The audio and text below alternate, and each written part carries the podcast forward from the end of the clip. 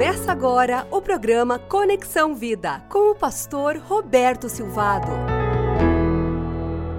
A palavra nos conta que naquele domingo em que Jesus ressuscitou, que as mulheres foram ao túmulo, que as mulheres contaram para os discípulos sobre a ressurreição de Jesus, em que Pedro e João foram até o túmulo conferir o que as mulheres falaram, em que Jesus aparece aos discípulos.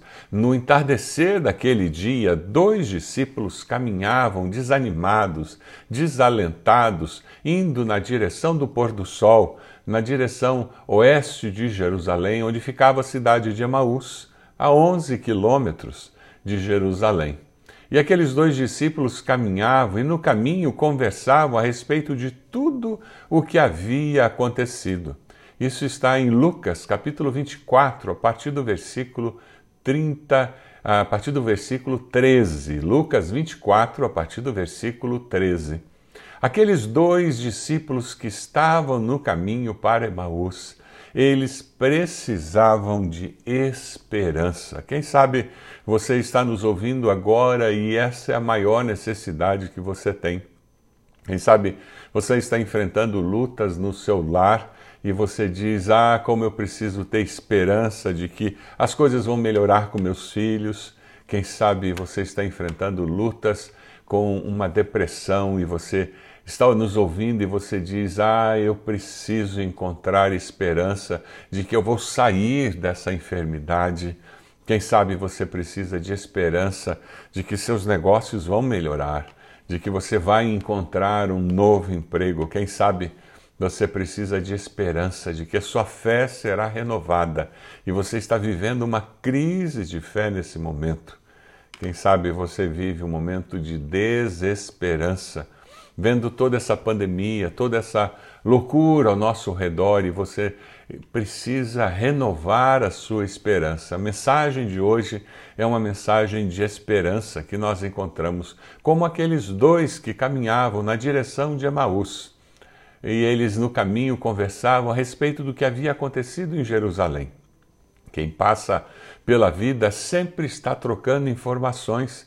A vantagem de conversar com alguém sobre assuntos espirituais é que nós sempre podemos reforçar, renovar a nossa fé. Você tem conversado com pessoas sobre o que Deus tem falado com você através da sua leitura bíblica, o que Deus tem falado com essas pessoas, ou você só conversa coisa ruim, só manda mensagem aterradora sobre Covid, sobre problemas de governo, sobre política? Eu queria desafiar você a a colocar um limite nas mensagens que você manda, no que você lê e focar em mandar mensagens que edificam, mensagens que abençoam, que fortalecem a fé, mensagens que trazem vida, a conversar com as pessoas, conversas que produzem vida.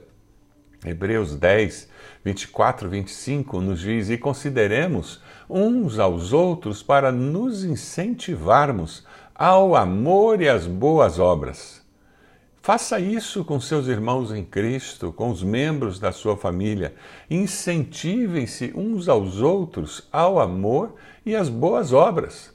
Não deixemos de reunir-nos como igreja, segundo o costume de alguns, mas procuremos encorajar-nos uns aos outros ainda mais quando vocês veem que se aproxima o dia. Nós não podemos nos encontrar pessoalmente, muitos de nós, mas podemos nos reunir através da, do YouTube, podemos nos reunir através do WhatsApp, do Zoom, podemos nos reunir virtualmente, podemos ligar uns para os outros. E muitas igrejas já estão se reunindo presencialmente e nós podemos sair dessa inércia de ficar em casa e com todos os cuidados, com todos os protocolos, podemos sim começar a participar de novo de cultos presenciais. Você tem encorajado os outros ao amor e às boas obras? Ou você tem sido uma pessoa que tem uma palavra sempre negativa, de murmuração, de reclamação, de questionamento? Você tem enviado palavras de vida, Seus gestos são gestos de amor. Você tem, tem enviado cestas básicas para pessoas carentes. Você tem ofertado alimentação para aqueles que não têm. Quem conversa com você no caminho da vida sai dizendo: que palavra boa, que pessoa que abençoa. Os, quem são seus amigos? Quem são seus companheiros do caminho?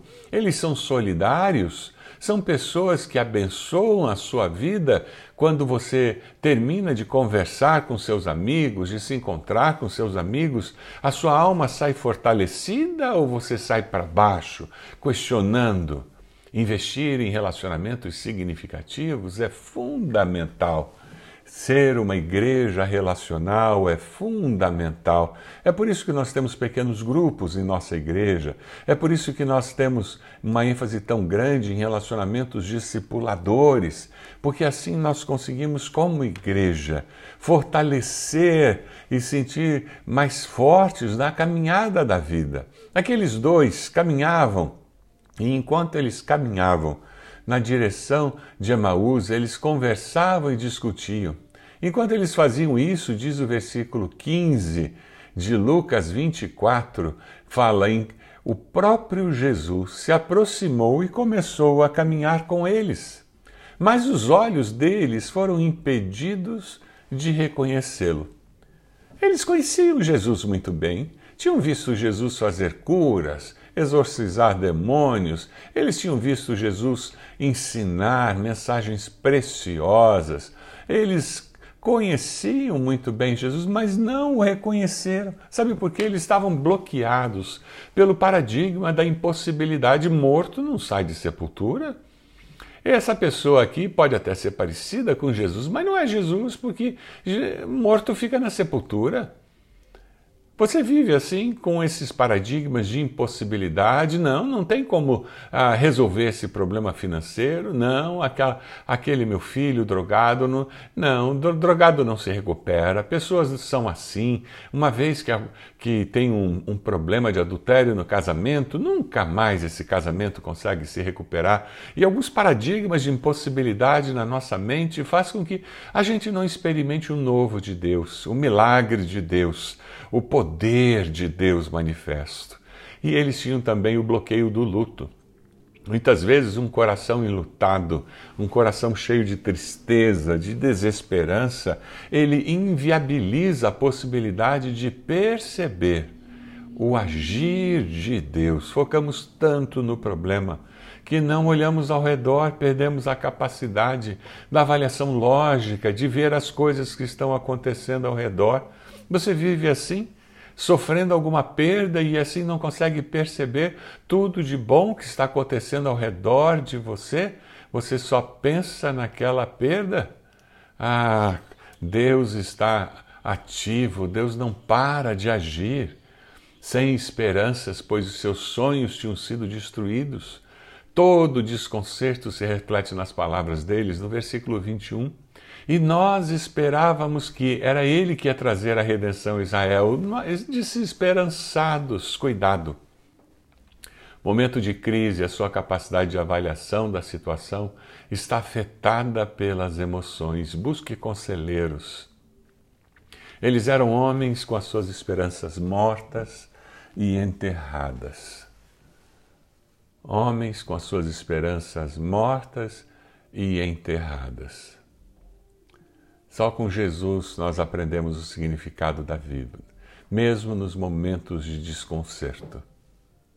Quem sabe você deseja pedir a Deus que abra os seus olhos agora para que você possa ver além da realidade ao seu redor, para que você possa ter de novo esperança de que algo de bom pode acontecer na sua família, na sua vida.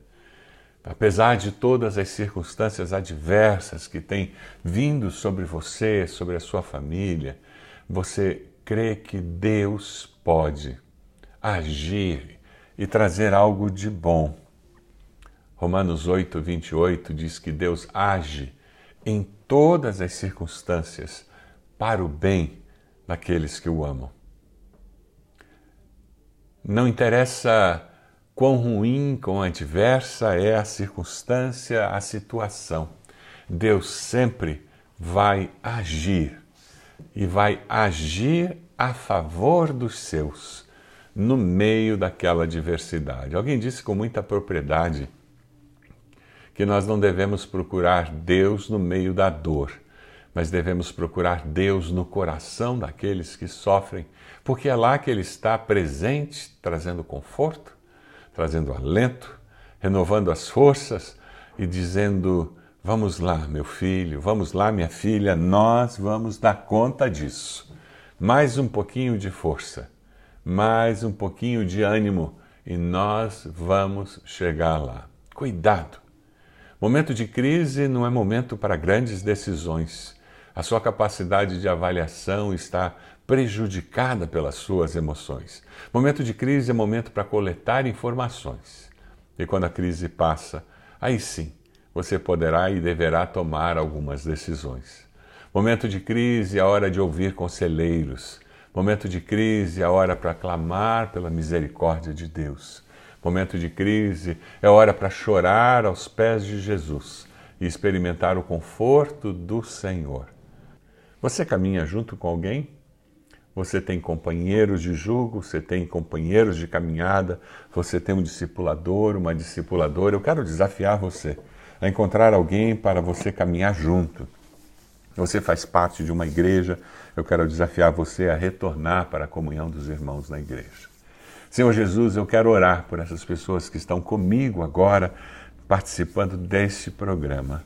Eu quero pedir bênção do Senhor sobre a vida de cada um deles. Renova a esperança nos nossos corações, Deus. Ajuda para que cada um possa encontrar um companheiro, uma companheira de caminhada, um discípulo, um discipulador, Senhor. Alguém que possa caminhar na vida como alguém que dê ânimo, que dê força, que seja alguém que compartilhe a caminhada da vida. Ó oh Deus, eu quero orar para que cada um de nós esteja envolvido numa comunidade de fé, para que nós possamos crescer juntos, servindo ao Senhor. Abençoa, Senhor, em nome de Jesus. Amém. Deus abençoe você, Deus abençoe a sua família, Deus abençoe a sua igreja, que você seja a bênção na vida de alguém no dia de hoje.